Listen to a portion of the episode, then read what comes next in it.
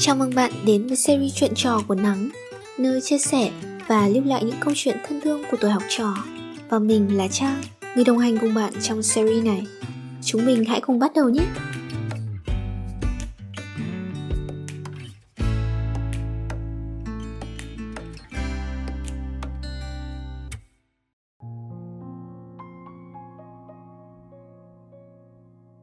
Mùa hè năm 2022 khi mọi người, mình đang cảm thấy hơi khó chịu. Mọi người có thể nghe chút tâm sự của mình được không? Mình đã tốt nghiệp cấp 3 rồi. Đúng ra thì nên vui mới phải nhỉ? Cơ mà mình thật sự không thấy vui. Vì mình nhận ra những người bạn đã không còn thân thiết với mình như trước. Người lớn thường hay nói Tốt nghiệp rồi thì mỗi đứa một phương Cũng có gặp nhau nữa đâu.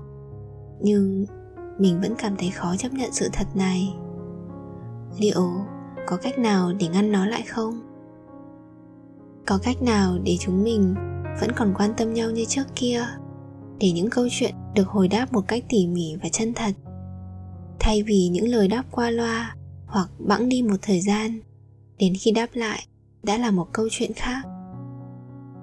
Hay là mối quan hệ này có chăng chỉ bản thân mình muốn giữ? Hay à? sorry mọi người, nếu vô tình gửi đến mọi người tâm trạng không tốt, mình nghĩ là mình cần một thời gian nữa để điều chỉnh, để nhìn nhận lại mọi việc. Cảm ơn mọi người đã ở đây nghe mình tâm sự. Chúc mọi người luôn vui vẻ và gặp những điều may mắn nhé.